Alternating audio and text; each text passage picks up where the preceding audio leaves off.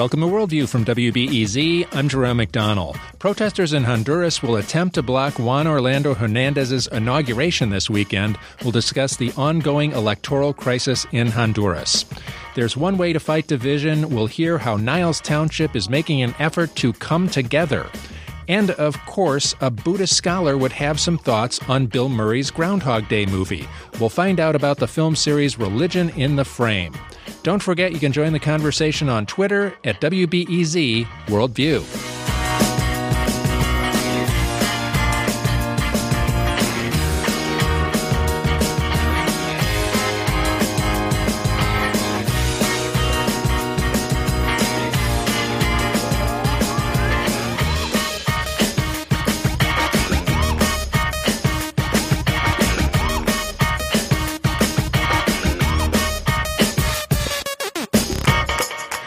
Protesters in Honduras think the country is about to swear in the wrong man this weekend. Most observers question the validity of the November election results that gave Juan Orlando Hernandez a second term. Protests have been ongoing since November. At least 35 people have been killed at the hands of security forces, with scores more injured. Leaders of the protest movement have been targeted and killed. The U.S. has backed the election results and supports the inauguration going forward this weekend.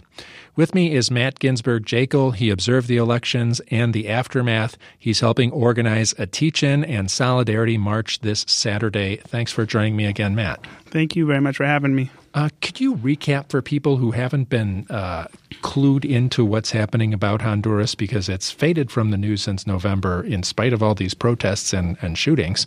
Uh, what's been happening?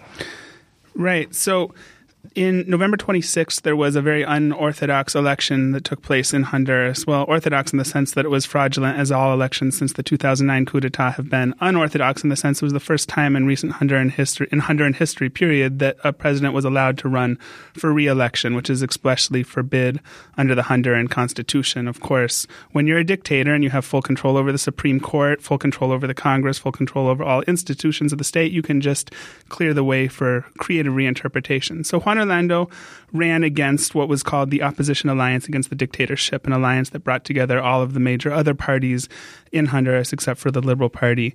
And they won overwhelmingly, so much so that the president was calling his best buddy who's in charge of the Supreme Electoral Tribunal and saying, Stop the counting now, don't release results. And if it hadn't been for the pressure of the OAS and one rebel magistrate on the Supreme Electoral Tribunal, they would not have released the fact that with the majority of the votes counted, the opposition alliance against the dictatorship was up by 5% in what was deemed an irreversible tendency towards victory. So in the after that, uh, it seems like the military has been and security forces have been on the streets ever since, and uh, there's people getting shot frequently. Correct. So Juan Orlando created what's called the Military Police for Public Order. It's a police force, basically his imperial army that responds directly to him. And I am direct eyewitness to the fact that they are using live ammunition on people, no rubber bullets. They're using tear gas and live ammunition. I was at a hospital the Friday after the elections, the public hospital in Tegucigalpa, and myself documented 23 people that came in in the space of one hour with bullet wounds from the military police for having peacefully engaged in protest against electoral fraud. The protests themselves, they're, they're strict. No, no, protesters have killed a security forces guy yet. That is correct. There's been no uh, evidence that protesters have killed security people. Uh, there were two police officers that did die, um, but there's no evidence linking that to a protest.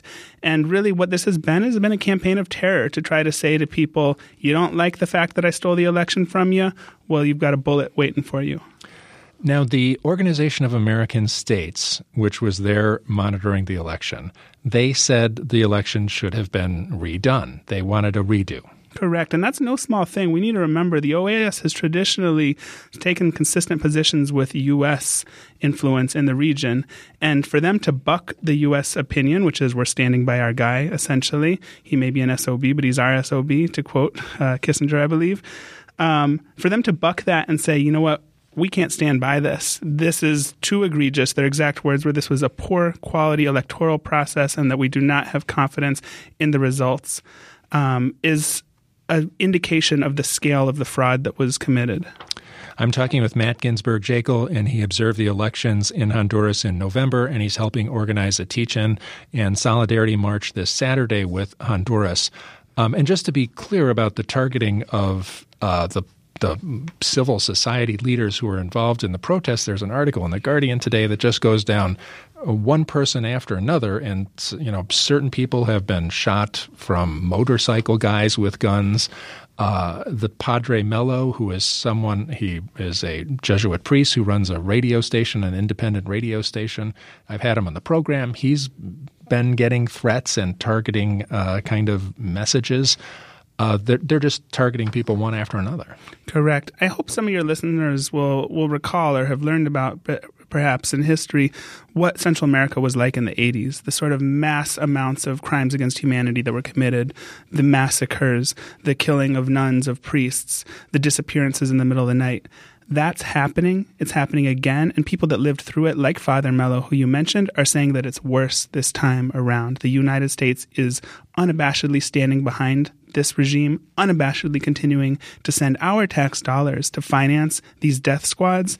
And that's despite the fact that the whole world is condemning what are severe human rights violations. People are being hunted down in their homes. The other day, a young man, uh, about an hour after returning from a protest, was dragged out in his underwear from his home and shot in the head, uh, and then shot, riddled his body w- with many more bullets after that. Um, there was a young woman, the first martyr of this phase of the struggle, Kimberly Fonseca, who was shot in the head, 19 years old, by military police for simply peeking out of her door during a protest that was defying the military imposed curfew. This was while I was down there. This all sounds so horrific. I don't know why it's not getting more coverage in the media. You know, we we just went through a little protest movement in Iran and it got this enormous coverage. The president was cheerleading the protesters. Here's a situation where uh, we've got like a rock solid evidence that, the, the, that this was a bad election, and uh, there's nothing in the papers about this. Yeah, it's it's infuriating, and that's not a strong enough word. Um, there is a very clear reason for that. Of course, it's the regime is the U.S. is a U.S. backed regime. It is a regime that has been backed by both Democratic and Republican administrations since the coup d'état. Um, it, it is a regime that has consistently guarded what are perceived to be U.S. geopolitical interests in the region. Uh, and so there's a concerted effort to cover this up. In fact, there's millions of dollars being spent on that effort. The regime has hired Keybr- uh, Keybridge Communications, a PR firm out of Washington, to do their PR for them and to try to paint the violence as the result of unruly opposition protesters as opposed to the campaign of terror that it is that's being waged by the Honduran state. One of the reliable things to read about uh, the Honduran situation is uh, Jesuit uh, magazines and periodicals, which I've been reading about. They're giving uh, serious and pretty accurate portrayals, and they're talking about splits in the Catholic Church in Honduras, and uh, actually, you know, they're engaged. Yes, very much so, and that, that's due in no small part to Father Melo, Father Ismael Moreno, who you mentioned earlier, who's been a long-standing leader. He's the director of uh, Radio Progreso, uh, Progreso Radio, uh, which was one of the first radio stations invaded and shut down by the military following the 2009 coup. He's been somebody who consistently has accompanied political prisoners, etc., and they've done an amazing job um, of getting the word out to the extent that they can. Of course, they also had their main radio tower sabotaged in the capital city, Tegucigalpa. Um, everybody knows that it was by the regime. Unfortunately, the incident wasn't recorded. Uh, but the regime is scared. They're very scared because they know if the word does get out, they know that 80% of the Honduran population are against this regime, and that if it were not for this media blockade and if it were not for the continuing and unabashed U.S. support for this dictatorial regime, there's nothing left for them to stand on. There's also been concurrently an OAS effort to look into corruption in Honduras, and it has been uh, vividly successful. It sounds like they've uh, been able to identify lots of politicians who are massively corrupt. Yeah, so the backdrop to that is uh, leading up, actually, just before the 2013 fraudulent elections. Um, what and what was taking place was that there was a pillaging of the social security system. In Honduras, the social security system is in charge of their entire public health infrastructure. They were replacing real pills with pills filled with flour, selling them for prices that were about a thousand percent higher than what the normal prices were, pocketing the difference, paying off the middlemen, and then funneling that money directly into the campaign of Juan Orlando Hernandez, the U.S. backed dictator that is trying to impose himself for a second illegal term this Saturday. In the aftermath of that, there was a demand, much like what we saw in Guatemala, for there to be an independent international commission to investigate these just huge amounts of graft and corruption. Uh, the independent commission was not accepted, but a modified version of it finally did create. It's called MACCIH. And they've come in and they've been very timid and extremely criticized, actually, by Honduran social movements for that timidity. But even they, at this point, have, have realized that they need to speak the truth about what they have found. And it is painfully obvious that this is one of the most corrupt regimes that Latin America has ever seen. They continue to pillage uh, from the public funds.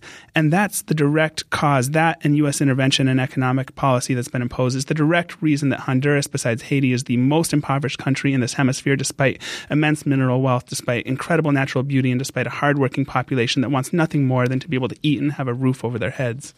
It seems like the uh, the people who are being targeted are a lot of the people who oppose uh, dam projects in Honduras, who oppose some of the mining projects in Honduras, people uh, who are civic leaders in these efforts. They get targeted. They, they're part of the problem in theory. Absolutely. I hope some of your uh, listeners will remember or have heard of the name Berta Cáceres, for example, the most high profile of those cases. A dear friend of mine, uh, going back almost 20 years now, who was assassinated in her home for having helped to lead resistance against a dam project that would uh, block up a, an important river in the Lenca indigenous peoples region, flooding out crops, displacing people from their homes, um, and preventing them from carrying out their spiritual practices at that river for the sole fact of having opposed that dam project, which had tons of transnational investment in it.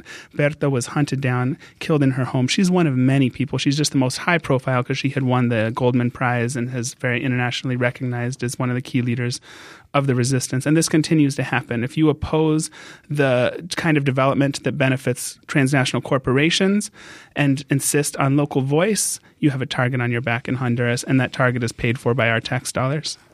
Now, on Saturday, you and a group of other people concerned about Honduras are doing a Honduras Solidarity teach-in and action, and it's taking place. Uh, starts at the ten thirty. Starts the uh, the teach-in portion. Uh, what are you doing? Great. So, around the world on Saturday, because again, Saturday is the day that the dictator will attempt to have his imposition or so called inauguration. Uh, in across all of the continents, across many states in the U.S., there will be actions to educate folks as well as to take action and show that the whole world is watching despite this money blockade. So, we will meet here in Chicago at 10:30 a.m. at Grace Place, 637 South Dearborn, and basically we're going to do two things. For, an hour and a half, we're going to do some educational work uh, that'll involve uh, there's a Honduran poet that will open things up. We'll give some background on the current crisis, and then we'll have a panel of people from social movements based within the Chicago area, from Black Lives Matter, from Chicago Teachers Union, from the U.S. Palestinian Community Network, from National Nurses United, um, and from the Immigrant Rights Movement, who will talk about why this matters to us, why it's important, why we need to connect the fact that uh, over $100 million has been sent to Honduras to support these human rights violations at the same time that we're told that we don't have money to keep open the six mental health clinics that this mayor closed, that we don't have money to keep open the 50 schools that this mayor closed, that we don't have money to keep open the four high schools in Englewood that this mayor is working on closing. Why we need to make those connections, why we need to talk about the impact of U.S. foreign policy in provoking migratory waves, why we need to realize that our struggles are connected. And then we'll take action. At 12 noon at the end of the teach-in, we will march, depending on the weather, either on Trump Tower or on the federal building, um, and try to make sure and make clear to the folks in Honduras that we are watching, that we are with them, and that while our government may have picked the wrong side, while our government may be standing with this bloodshed, might be standing with this continual waste of our tax dollars on repression of a legitimate people's desire to pick their own leaders, the people here in Chicago, the people especially in the social movements, we stand with Hondurans, we stand with the social movements, we stand with the resistance, we stand against Juan Orlando Hernandez. The Honduras Solidarity Teach-In and Action in Chicago is Saturday, January 27th. Grace Place, 637 South Dearborn. The teach-in begins at 10:30, and there is a Facebook page for the event. Uh, Matt, I, you know, before we let you go, I wonder you know, uh, there's people speculating that the inauguration is going to go forward and some other new phase is about to unfold in Honduras, and it's going to be repressive and dark. Uh, how do you view what the next thing is? So we're still in a repressive and dark phase. So to talk about what's next um, is it's scary. It's terrifying, really, because to talk about it getting even more dark uh, means more death, means more criminalization. We've already seen the targeting increasingly uh, and the criminalization of high profile leaders like Edwin Espinal, who was uh, arrested without any justification, and they're be- trying to impose uh, terrorism charges on him. So, what we're going to see is extreme criminalization. Um, we're going to see uh, continued death, continued use of death squads, but we're also going to see, I don't want to leave it dark and gloomy, we're going to see the continued resistance of the Honduran people who have a vision, a very clear vision that they want their country back, they want their resources back, they want their voice and their vote back. Um, today is Honduran Women's Day, and so it's important to mention that many of the people at the front of the struggle, the most important people, I would argue, are women. Women like Berta Cáceres, who was gunned down, women like Kimberly Fonseca, who was gunned down, but also women who are alive. Women, women like Jessica Trinidad of the Red de Defensoras, or the Network of Women Defending Human Rights. Those women, along with their brothers and others in the struggle, are going to continue to fight, and I have faith that Hondurans are not going to give up on their dream of having sovereignty back, and of having a dignified life despite U.S. policy and despite the dictatorship. Matt Ginsberg-Jaeckle observed the elections in November in Honduras, and he's helping organize the Teach In and Solidarity March this Saturday. Thanks a lot for joining us again. Thank you very much.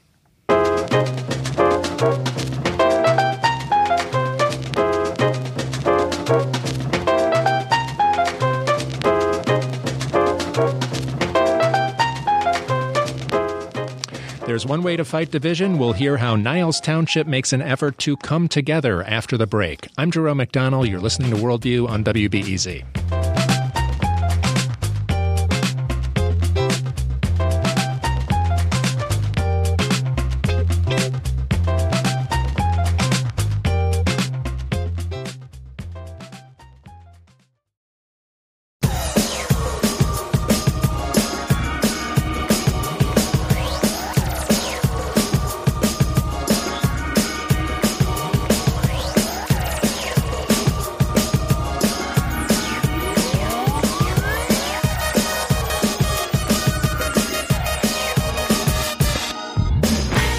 This is Worldview on WBEZ. I'm Jerome McDonnell.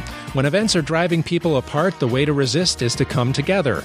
The village of Skokie and Niles Township have made coming together a habit. Skokie prides itself on being a welcoming and diverse community. Every year since 2010, they've created three months of coming together programs that feature a particular ethnic or religious group.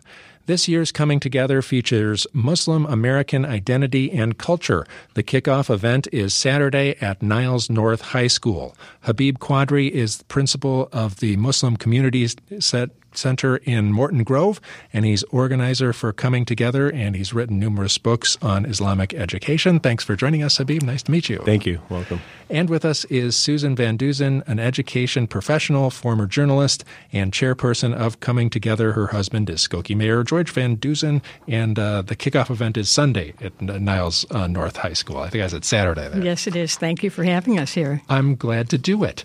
You know, a lot of people are talking about these kind of activities now, and lots of people have uh, yard signs these days that talk about uh, hope, not hate. It seems like you guys had the jump on this way back in 2010 and were uh, doing uh, these programs, coming together programs starting then. What were what was going on? How did you come to do this? Well, there were five power women who had lunch together. and uh, as we looked across the table, we saw we had a Pakistani Muslim, a Quaker, a Russian Jew, an Indian Hindu, and um, the uh, I, I, can't remember the next one, but it was the district superintendent of uh, Niles Township High Schools, the head of the library, the head of the Indian um, Committee of Niles Township. Um, I had the ear of the mayor of Skokie, and uh, also the owner of several hotels and restaurants. And we saw our diversity and realized that our community of Skokie was the most diverse, I believe, community in the state, with more than 99 different languages and dialects being spoken. And we thought, we're a family as we eat our lunch together and talk about our traditions and culture. We wanted Skokie to be our family too. And what could we do to bring Skokie together? And we decided on coming together in Skokie and we uh, we created it around reading because we feel through reading you can walk in someone else's shoes, and you have understanding through that, and through understanding and knowledge, you get to know your neighbors. We wanted something that was more than a one day festival. So we had six weeks of intense really deep study and discussion about each culture. And we've done eight of them so far. And now we're up to uh, the, the other suburbs in Niles Township, which are Lincolnwood, Morton Grove, and Niles have joined us. And we're almost close to three months of activities that are held all over the township for young people, old people, high school people. We choose a common book. We bring in an author who will meet with the students and the public, and we learn about each other through this. This is terrific. And uh, Habib, tell me about the, this year's book. What's this year's book? Uh, we have three books. Uh, one is Yo Soy Muslim for the early ch- uh, early childhood students, preschool to kindergarten, and then we have a middle school book called Amina's Voice, and for the high school, it's a Muslim Girl. Uh, which is uh, great. So it has making sure the storylines are kind of focused on kids at that age, so so it kind of helps out. And there's also some questions for them, uh, for the teachers to help kind of navigate some of the discussions. And how did um, so? This is in the schools. People do this in the schools. More than the schools, every single library in Niles Township, including Oakton Community College, has programs. Every major institution, the park districts, the governments, the human relation commissions, they are all involved. It takes cooperation, and we like to cooperate with each other. Um, Habib, have you seen it, it make a difference in the community? I think. It- it is, and what's so unique about this is that it gives uh, a platform, right? A platform for ethnic groups and minorities to have a voice to showcase and express their narrative, and that's the most important, like their narrative to to to the general public of who we are uh, in this great country. And I think this has helped out because there's more than 50 different programs that are going to be happening. So from the arts, and that's what's great is it's a deep dive. So it's not that one one program, everyone feels good, and then no one sees each other for another whole year or four or five years. But you have 52 events, deep dive in cultural competencies from arts, from the you know the food, from music, uh, and uh, from lectures and workshops. So when you have interactions at all levels, from a kids level to the youth, teenagers level to adult levels, it really helps kind of formulate a better opinion and understanding of a group or ethnic group, especially the Muslim community now. Has there been any uh, resistance to this? Has anybody just, do you feel like you're not reaching people? Is there a segment left out? Or do you feel like you've got broad community buy in? We've had one or two calls of people asking us to explain what certain programs will indeed be discussing. But for the most part, people understand that this is a learning situation and we need to learn about our neighbors so we can live together in peace and harmony. So I'm impressed with the fact that we really have had no negative feedback. How do you handle issues that are, I mean, particularly this time around with Muslim American identity and culture in the news? There, there is a, a Muslim ban that is going to the Supreme Court. Uh, the, the, uh, there's all sorts of stuff that is very concurrent. How how how do you address something like that, Abi? You know, right now for the Muslim community, it is a concern. There's anxiety. but especially for young youth, when you have the sense of belonging, and the sense of belonging, I think, has played a, a big part where kids start understanding, well, can I still be Muslim and American? And uh, me being a first generation, this kind of helps us to understand that, look, you can be American and still be proud of who you are. And I think giving a platform for them to say, well, look, there are many individuals who have a, be- have a better understanding. Because many times when the fear of the unknown is when start people start having uh, concerns. And I think this is giving this uh, a tool from the literacy aspect of it and through just various avenues for the, people to get a better understanding and coming together. And so uh, there's going to be challenges, uh, uh, you know, for the Muslim community. But having individuals like Susan and, and, and, and a great township in the city where everyone has bought into not just celebrate our, our, our culture, but other cultures throughout the last six years. It seems like you've got something that other communities could model and could take advantage of. Do, do you get do you see any takers on that? For obviously, you've had your neighbors be takers, your your neighboring uh, suburbs of Skokie, um, but it seems like it could go a long way. It could go a long way, and I do believe that we are a model. And I think perhaps it's time to take the show on the road and start going around to other communities and telling them how this can be done. But you have to have cooperation between the different institutions of, of government and libraries and park districts. And you have to really get along. And, and that's sometimes that's a challenge in public life. Um, you know, it's uh, there's been controversies with just libraries and the programs they're doing about immigration in, or in our communities. Uh, is how do you get over you know just like these initial moments here? There's protests going on in in people's communities right now about their libraries. Um, how come that didn't happen for you guys? Well, one reason why we chose Muslims in America is because we were distressed by the travel ban. And this was before, this was um, several months ago. I got a telephone call from a woman I respect who is a Muslim, and she said her daughter came home crying and saying, Mommy, do we have to move because we're Muslim? And she said, Susan, what, what should I do? And I said, You stay here. You tell her that this is this is a community where you are welcome and we will take care of you and you will be safe. And we've had several several rallies in Skokie in support of Muslims, in support of immigration, and that's the kind of attitude we have in Niles Township. So we're not having problems. There's always there's always going to be challenges, and no doubt about it that anything anyone does, there's always going to be people who are going to be you know really happy about it, and some people might have some concerns.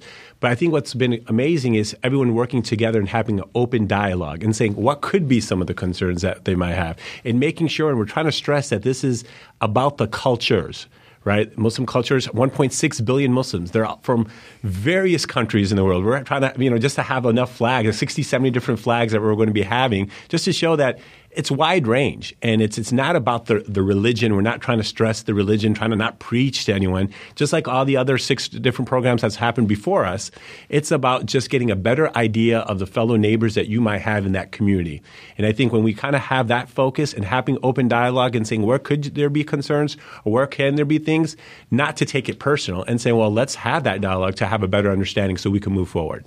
What are some of the questions that you get most often when you're doing that um, I, for for the coming together, or just in general? In general, uh, I, I, for you know, when I, get to speak to a lot of schools, uh, and then a lot of times, the first thing is that you have a lot of times because of what they're seeing on TV and media, right? You have perceptions.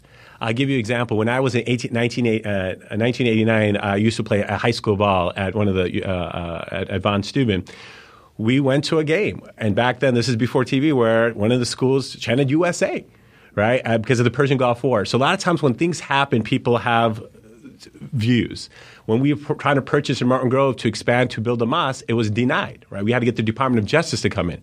So I've realized that hey, there's always ha- uh, there's that fear of the unknown, and this is where lack of education. But it's also our community to do a better job to kind of help educate and tell people, hey, this is who we are, to make them feel more comfortable of where we are and what we've con- contributed. Because many people don't know, like when you look at Sears Tower, every time you fly in, the two biggest buildings was done by a Muslim. Fazlur Rahman was the architect of it, right? But a lot of times people might not realize, hey, there have been Muslims who have played a big part in the fabric of America. Or you will say, well, 40% of the slave population were Muslims. So I think when a lot of people understand that we're not just like a new group that just came in 20, 30, 40 years ago, but we have played, a, been a fabric of the American uh, uh, blanket for many years. Uh, Habib, how do you explain what's happened in Morton Grove in particular? I mean, there you are, you had to get the Department of Justice sure. for your mosque, and now you've got uh, the town buying into a program like this coming together. That's uh, I would call that. I don't know what happened, but there, it sounds like progress. Yes, and that's and that's what's great. It's that when you have interaction, and I've been able to be at that school for 15 years when you have leadership and you know with our mayor and Morton Grove coming together and having a discussion and then kind of talking things out, what were their concerns, what were and how do we move forward, and that's that, that has been the big key. And then through that conversation, we've had that relationship with Morton Grove and Skokie. Uh, go really well, and and and that's where my whole thing for all of us is that you can never lose hope there's always going to be challenge. Every group has gone through something. But what's made America great is the idea of coming and working together to solve the problems to move forward. Habeeb Quadri is the principal of the Muslim Community Center in Morton Grove. He's an organizer for Coming Together. He's written numerous books on Islamic education. And uh, Susan Van Dusen is an education professional, former journalist and chairperson uh, she, of Coming Together. Her husband's the Skokie mayor. And uh, this weekend, uh, the Sunday kickoff at Niles North High School, what happens? Is there going to be a lot of fun stuff? I mean, it sounds like just an avalanche of fun stuff. Niles West. Yeah, so January 28th, Niles West. Niles West. At, Niles West at, at 12 o'clock. And, and you'll have quite a bit of things. You have uh, a reporter, Ashar Qureshi, uh, from our community who will be kind of emceeing the program. We have uh, music from Skokie Valley Symphony. We have artists. Uh, we have uh, photography, uh, food for more than 25 different countries. Sample sizes, everyone. Sample sizes. But come and, and see. So there's going to be 12 to 1 wide range of artifacts from all the different countries of the Muslim countries, and uh, then a program from one to two thirty. That, that, sounds great, and uh, the, that's the kickoff for coming together Sunday at Niles West High School, Correct. and uh, it's great to see you and glad to hear about what you're doing, uh, Habeeb Quadri and Susan Van Dusen. Thanks very much. Thank, Thank you, you, for, for having us.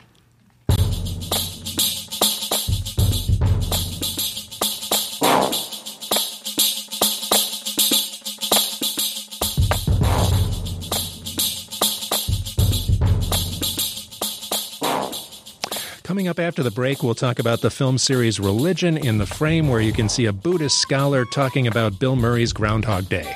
I'm Jerome McDonnell. You're listening to Worldview on WBEZ.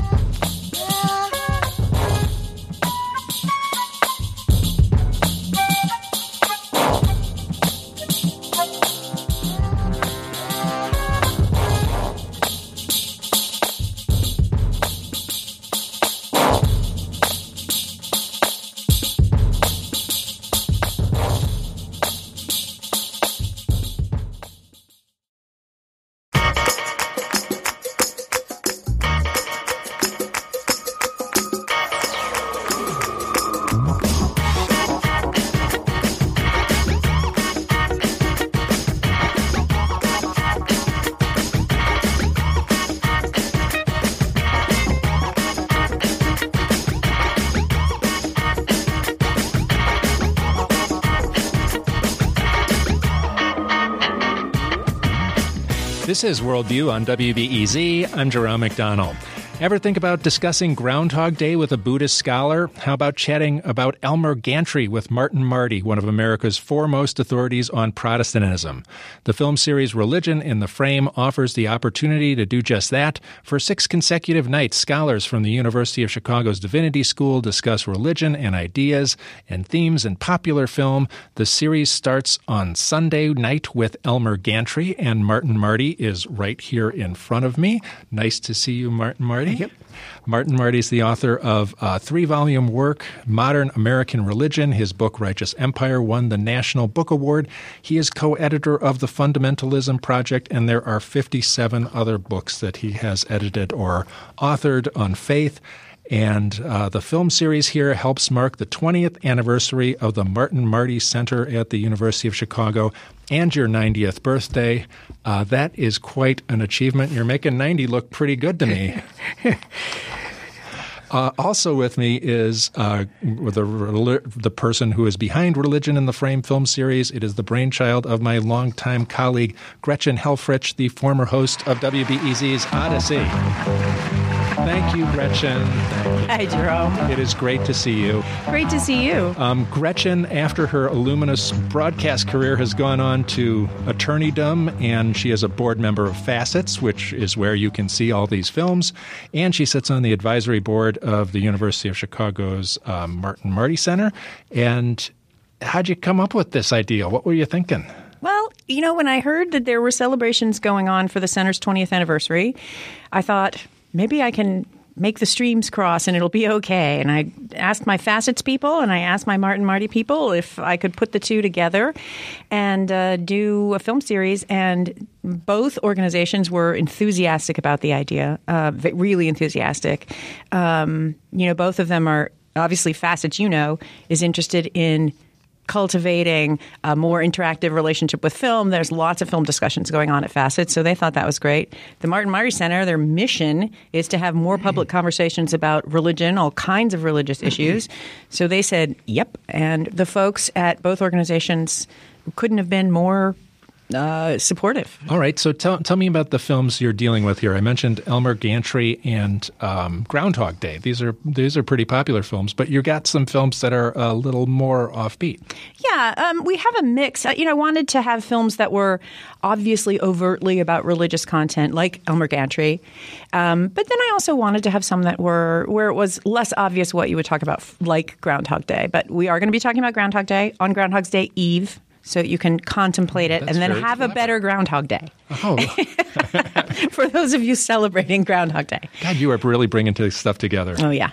Um, but we've got an Iranian film called The Lizard, which is about a, a escaped convict who poses as a cleric in order to make his escape and raises all kinds of issues about the role of clerics in society and, and other. It, it, it's actually a deeply religious film um, about ideas of external appearance versus internal states. Um, really terrific. Witness, the Harrison Ford movie. Um, we've got That's where he's a he's a tough, um, Hard Boiled. hard boiled guy, Amish guy. He's not Amish. He's a He's Philadelphia Amish. cop. He's faking Amish. He's So- hiding out among the Amish. And so he beats somebody up in one of the one of the Yes. climatic scenes, which is Oh, something an think- Amish person would never do. Right. There might be actually a couple of be- uh, beatings in that movie. it's a pretty violent movie. Like possibly the most violent movie about the Amish ever. We're talking about the Religion in the Frame film series. It celebrates uh, lots of things. Martin Marty's uh, 20th anniversary with the Marty Center. Um, tell me a little bit. Uh, I always remember Elmer Gantry as being a just a crackerjack good movie with Burt Lancaster, lots of great acting, um, and obvi- you know a very overt religious theme. Um, when you look at it as a religious scholar, uh, what do you see? It it weathers very well. Unfortunately, an awful lot about its satire could be used about religion in America right now. Uh, it's uh, stere- stereotypical. They're not trying to be subtle at all, all the way out there. But it helps the viewer, I think, uh, find a framework in which to judge these things. Nobody made a claim that it was all about all American religion, but uh, all the American religions came alive to it and had to take a stand in the light of what it was about. It was a marketing religion. It was uh, uh, multisexual. It was uh, all the other things of the 1920s that uh, lived on in the film. You've been talking about religion in the public sphere so often, and um, here we are today. Uh, It seems like it's more pro- problematic and prominent than ever. Uh, why, why should we? How should we be talking about faith in our communities right now? I think the difference is uh, the fact that religion in America used to be Protestant, Catholic, Jew, big blocks of people. They belonged to a parish or a synagogue, which was part of a big organization, etc. And you were all identified that way. You know who you were. That's hardly typical today. Uh, all of them are here, and some of them are flourishing, but the energies today are, uh, well, when I when I read of uh, egregious things happening, uh, I can count on F- Franklin Graham to comment. He's the son of Billy Graham, who was a mainstream evangelical, a very dignified man. He's a 99 or 100 years old now. Um, his son is a very militant uh, guy who takes you on. And uh, Family Research Council doesn't really talk about family or research or council. it, it, it, waits to blast. Uh, that's not at all representative of all that's going on in America. If you toured Chicago on a Sunday morning or a Friday night, you'd see conventional conventicles of people. But uh, when we're nervous about something, today people are nervous about Islam in the world, and what does that mean? Uh, racial themes have come up along the way, and they're always colored by religion. So we, we can't avoid it. It's there. You know, it's interesting in, in these films, uh, it reveals, uh, many of them reveal that the need for people to have religion. There seems to be some kind of driving spiritual thing in the human condition that really makes people want to have faith. And this has been a really faithy country. Uh, but these days, the, the number of faithy people seems to be going down, and the number of people who are um, who are kind of dropping out of religion or not identifying with religion is going up. Uh, it, but at the same time, the religious people are getting more religious. The Republican presidential candidates all support creationism or something. Uh, it's how do you what what's going on? Do you do you have a, an idea what, what's going on here? Yeah, I wrote three books about it.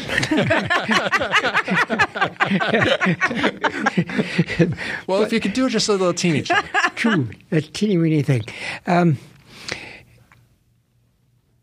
as you described it, religion gets very close to the heart of people and what they're nervous about, what they hope for. Uh, as an historian of American religion, I could point out many, many cycles of this going on. The Elmer Gantry film tells you about the 1920s when the old fabric had fallen apart. All of a sudden, Catholics have power, uh, Jews are visible. We fought a World War One, we're going to fight a World War Two, and you can't make sense of that without uh, uh going as deep as you can if you don't have visible, uh, available religions, people tend to invent new ones. And there was a lot of that going in the 20s. And there's some of it going on today, too. So use the word faith and non faith and unfaith. An awful lot of people that are not content with existing institutions or think they're not a part of it, they'll say, uh, I'm not religious, but I'm very spiritual. Well, spiritual is a wonderful word, but uh, spirituality, I'm very interested in Jewish spirituality and medieval spirituality and so on.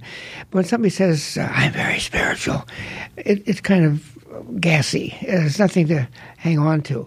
So I'm interested in when we can deal with the other and learn from the other. And one thing we're suffering from now is that a lot of the American leadership in religion has tightened up, and you can't be greeted. They simply dismiss you. So uh, there are many institutions that are trying to break that open, but it's a hard task. Gretchen, some of these uh, films get right to the heart of things, and, and there's one that I didn't uh, know anything about Kumaré. Right. And it is uh, apparently a man goes and he makes up a religion. Well, he he's an, an Indian American filmmaker. It's a documentary. He's an Indian American filmmaker, and he poses as a holy man.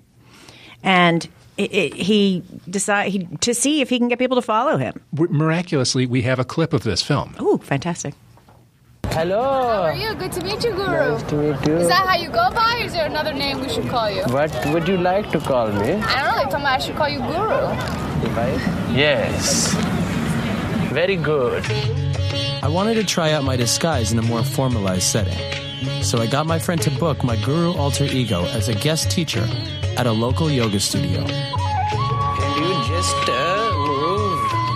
I created a series of made up chants.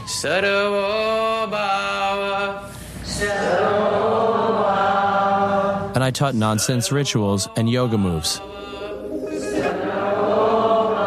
People seem to like it. I thought of that inner peace I found while sitting with my grandmother. Was that real? That's a clip from Kumaré. Uh, so this is the gassiness you were talking about, isn't it? a bit. But can I defend the, the, the, spiritual, the people who say they're spiritual? I mean, one of the things that's interesting about Kumaré, which is, it, I, I will say, a film that uh, I found myself deeply uncomfortable in the middle of it because the people he, he gets he really gets uh, develops a group of followers and they don't know that he's faking it. And it's painful. It's painful to watch. But it, you know it, it tells you a lot about how much of a need there is how much of a need people feel for some sort of guidance some sort of um, something meaningful in their lives that isn't your standard stock of religions that we have been accustomed to in the United States. So I'm a little, a little more partial to the spiritual people than, than Marty is. I, wasn't, I wasn't trying to be crabby, and I wasn't trying to start a new religion along the way. Uh, I'm just saying that religion, when it connects to story of people who suffered, um, persecuted others, been persecuted. Uh, migrated when they've been through all that it's tested and i pay more attention to it than i do when uh, when i look at the list of the people i used to write about 30 years ago the things aren't there anymore. I thought of that with waco the other day. Uh, waco is back in the news. Yeah. Uh, everybody thought that was for a while that that'd be haunting us forever. Heaven's gate all these things they come and go. And therefore i think a rejuvenation of something in judaism catholicism experiment religions are, are not supposed to be rooted in, rooted in the past only. They they are supposed to be uh, facing people as they live now.